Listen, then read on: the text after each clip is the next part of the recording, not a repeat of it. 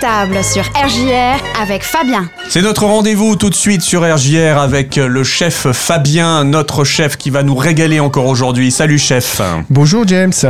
Alors, euh, cette semaine, nous sommes encore dans les semaines du développement durable. Je crois qu'on va s'arrêter un petit peu sur ce thème aujourd'hui. Alors attention James, tout de suite, le jeu. Oh, Top en 2009, je suis le troisième plus gros pollueur au monde. Je suis aussi grand que trois fois l'Europe. Je pèse 1,3 milliard de tonnes. À chaque fois que tu jettes de la nourriture, tu me fais grossir. Je suis, je suis, je suis... euh, la poubelle? Non. le gaspillage alimentaire, James. Ah oui. Eh oui. Alors j'introduis le sujet d'une manière légère, mais le gaspillage alimentaire, c'est un vrai problème. Hum, hum, hum. Alors, petite définition au départ, le gaspillage alimentaire, c'est quoi? C'est la nourriture initialement prévue pour la consommation humaine qui est perdue à toute partie de la chaîne alimentaire. Alors, cette définition inclut donc uniquement la nourriture comestible, prévue pour la consommation par l'homme, perdue lors de la production, du stockage, du transport, ou encore qui périt chez le consommateur ou en magasin. Ça, c'est la définition officielle. hein. Euh, et ce gaspillage alimentaire est un problème enviro- envi- environnemental Attends, reprends-le parce que faut Oui, pas que tu dur, hein, comme ça. dur. Ouais. Et ce gaspillage alimentaire est un problème environnemental à cause notamment des gaz à effet de serre. Il y en a un qui est 25 fois plus puissant que le CO2, euh, émis par la décomposition des aliments, c'est le méthane. Ah oui. Ouais, le méthane, qui, euh, effet de serre, donc effet de serre, augmentation euh, de, de la température. Nous gaspillons chaque année 150 millions de kilomètres carrés de terre cultivée. C'est fou. Ça équivaut à trois fois l'Europe. Et puis, nous consommons énormément d'eau. Par exemple, pour une pomme, nous utilisons 125 litres d'eau. Pour une escalope de poulet de 100 grammes, 700 litres d'eau. Pour un hamburger, 3000 litres d'eau.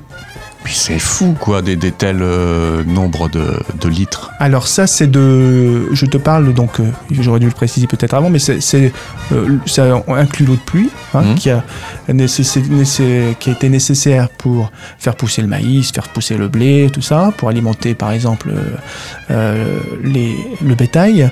Et il y a 1500 litres rien que pour le steak dans un hamburger. Mhm. Donc c'est-à-dire que si tu manges pas ton hamburger, tu as foutu en l'air 3000 litres d'eau. c'est gros. comme ça, ça fait un peu mal quand même. C'est pour cela, euh, entre autres, que l'on nous conseille de ralentir notre, consommation de viande. Mm. Le gaspillage alimentaire, c'est aussi un enjeu économique. Le gaspillage alimentaire représente 1300 milliards d'euros au niveau mondial. hein. Euh, 20 milliards en France, donc de gaspiller. Ça équivaut à peu près à 650 euros par foyer par an. Donc c'est de l'argent qui pourrait être utilisé pour d'autres investissements. Complètement. Et enfin, un enjeu éthique et social. 820 millions de personnes souffrent de la faim dans le monde. Donc c'est quelque chose qui, donc le gaspillage alimentaire pourrait nourrir beaucoup, beaucoup de personnes dans le monde. Alors c'est beaucoup de chiffres, hein, et alors, euh, ça je, je vous renverrai euh, donc de voir euh, sur les sites de l'ADEME et du ministère de l'Agriculture qui expliquent bien les choses. On pourra en avoir davantage, hein, des chiffres. Et, mais ce qu'il faut surtout retenir, c'est que le gaspillage alimentaire détruit la biodiversité, détruit les conditions pour une vie humaine sur Terre sereine. Mm. Et oui. Alors c'est un peu un sujet. hein, Ouais, du coup, c'est- un peu eh anxiogène d'un eh coup, oui, hein. C'est anxiogène, mais il faut pas. euh, on peut y arriver hein, euh, euh, à, à faire, euh, par exemple, à gaspiller, réduire le par deux le gaspillage alimentaire hein, à tous les niveaux. Euh, pour nous consommateurs, je vais vous donner quelques astuces, si Mhm. tu veux bien. Oui, bien sûr. Euh, tout d'abord, euh, lorsqu'on est chez nous, avant de faire euh, nos petites courses, hein, faire l'inventaire du stock disponible Mhm. euh, dans nos placards et dans nos réfrigérateurs ou congélateurs, afin de les utiliser avant leur DLC, leur date limite de consommation. hein. Et il y a un nouveau terme aussi qui est, qui est apparu il n'y a pas longtemps, c'est le DDM. C'est la date du- de durabilité minimum, date de durabilité minimum, qui est euh, inscrit sur l'épicerie, surtout, hein, les gâteaux. Ouais, euh, ouais. Hein. On dit aussi souvent que le stock, c'est de l'argent qui dort. Et oui, c'est vrai que moi, on m'a appris toujours que le, stock, c'est de l'argent qui dort, c'est de l'argent que vous pouvez mettre ailleurs Mhm. euh, si vous n'aviez pas ce stock-là. Ensuite, avec ces ingrédients, adaptez son menu de la semaine. Euh, rédiger sur papier ce que l'on va préparer avec les ingrédients qu'il nous faut. Alors sur internet, il y a une multitude de sites de cuisine avec des recettes, des vidéos pour la méthode. Euh, il reste aussi le bon vieux livre de recettes papier. Il existe également des sites notamment de robots cuiseurs hein, euh, qui font même la liste de courses. Ouais. Moi des fois je l'utilise, hein, c'est ça. non mais c'est vrai, c'est bien pratique. Bah, des fois, ça dépanne. Ah hein. bah oui bien sûr avec des plats sélectionnés on sélectionne et puis ça nous fait la liste de courses Euh, il y a des applications comme Pop Hot Duck Apecia Frigo Magique Joe Hervé Cuisine plein de solutions sauf à nous avec les outils actuels Euh, le jour de vos courses évitez de le faire ventre vide c'est vrai que moi Ah oui. ouais Ah, ça, c'est sûr. Ouais. Certain. J'ai déjà fait laisser plein de fois. Quand j'arrive au magasin, si j'ai le malheur d'arriver d'y aller avant de déjeuner, oui ah bah forcément, on remplit Ah, plus le caddie. ouais, et puis les gros volumes de friandises par exemple Des bêtises, en tout cas, dont on n'avait voilà, pas ouais. vraiment besoin. Euh, N'achetez ce qui est juste nécessaire en faisant attention et encore là une fois au DLC euh, sur les produits frais. Concernant les produits secs, euh, il est avéré que dépasser la DDM, hein, donc euh, je rappelle Mmh, c'est la date de durabilité minimale, ce n'est pas dangereux pour la santé, c'est juste une altération du goût. Euh, et attention également aux promos gros volume. Ah, Eh oui. Vous voyez ce Le qu'on est- piège. Ah là là là là. c'est le piège, ça. Chez soi, bien conserver ses aliments, bien ranger au, au réfrigérateur, congélateur, mettre les plus anciens devant, c'est très important. Mhm. hein. Une fois que le produit est entamé, le conserver dans une boîte ou une pochette réutilisable et le consommer rapidement. Alors moi aussi, euh, on met une date d'ouverture dans, dans notre profession.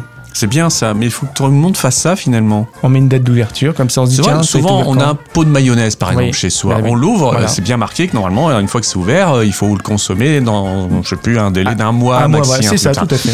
Eh ben, c'est bien de marquer la date parce que si des fois on dit hop, bah le pot de maillot, je l'ai ouvert quand? Ah bah voilà, et puis euh, bah mince, on sait plus, et puis on jette à la. Euh, pour le rangement des produits au réfrigérateur, bien consulter la notice de votre appareil. Et oui, ça ça m'a surpris parce que moi j'avais toujours l'idée de mettre, euh, enfin, en fait que dans le réfrigérateur, euh, le froid était en haut, en bas. Enfin, avec les nouveaux réfrigérateurs, il faut s'en assurer avec la notice d'utilisation parce qu'il y a différentes formes euh, de froid, le froid statique, le froid ventilé. En fonction des étages, il fait plus froid. Voilà, tout à fait. ouais. Et en fonction donc de la température de votre frigo de l'étage, vous allez ranger par exemple de 0,3 la, la viande et le poisson cru, les fruits de mer, la charcuterie. En zone fraîche, entre 4 et 6 degrés, les produits cuisinés, les laitages non entamés, euh, les pâtisseries. Et entre 8 et 10, ah, souvent dans le bac à légumes, euh, les fruits et légumes frais, Mm. le fromage en cours d'affinage. Eh oui. Mm, mm, mm. Euh, ajuster les portions avec des balances. Alors ça c'est pareil tout bête, euh, mais des fois c'est vrai qu'on prend trop, on mange trop, euh, et on pourrait en garder pour le lendemain. Vers doseur. Lorsqu'on fait des recettes, peut-être jamais au pif, mais ça Mhm. c'est... hein, des fois on fait au pif, mais des fois c'est pas bien non plus, vers doseur, et en évitant de servir trop, ça je l'ai dit. Euh, cuisiner les restes aussi. Oui. Euh, par exemple, en légumes, les soupes, en purée, en gratin, les fruits, on peut faire un fruit légèrement abîmé, peut se déguster en compote, en smoothie, en coulis. Les viandes, alors les restes de viande se cuisinent en légumes farcis, en wrap, en quiche ou en chi. On peut vraiment Mm. travailler les restes. Avoir l'esprit que la poire ou la pomme fait mûrir plus rapidement les aliments placés à côté d'eux aussi. Ça, c'est une petite astuce. Lorsqu'on met une poire ou une pomme à côté d'aliments, bah, ça va les faire mûrir, mûrir plus vite. Donc, séparer les deux. Alors, pour finir, euh, nous allons le restaurer un petit peu. hein. il nous reste un peu de brioche, Mm. un peu rassis. Qu'est-ce qu'on va faire? Bah, J'ai une brioche perdue, par exemple. Ça, c'est Hein super bon. C'est super bon. Alors, c'est tout simple. hein, euh, euh, c'est en fait, c'est la, la base du pain perdu. Donc, il nous faudra 30 grammes de sucre, 30 grammes de beurre. Ça, c'est pour faire la brioche. Euh, perdu, 15 centilitres de lait, une pincée de sel, 2 œufs, 6 tranches de brioche.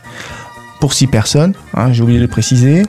Euh, donc, on va d'abord euh, caraméliser des fruits. Mm. On va prendre deux poires de pommes, 25 grammes de beurre, 30 grammes de sucre. On va les faire caraméliser. On va faire fondre son beurre, caraméliser avec le sucre.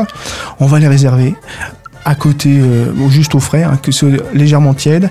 Et on va tremper donc nos brioches dans le lait Mm. et ensuite dans les œufs battus euh, en omelette. Et on va euh, faire cuire notre, brioche de chaque côté avec le beurre et on va saupoudrer euh, en fin de cuisson la brioche. Ça va les légèrement les caraméliser. On va les mettre dans une assiette et on va servir nos fruits qui sont réservés avec nos brioches. On peut l'accompagner d'une bonne boule de glace et pourquoi pas un petit, petit caramel au beurre salé juste dessus. Voilà, bah régalez-vous. Puis à table, euh, James. Eh bien, merci beaucoup, Fabien. Ça y est, je me régale d'avance. On se dit à très bientôt. À plus tard, James. Merci.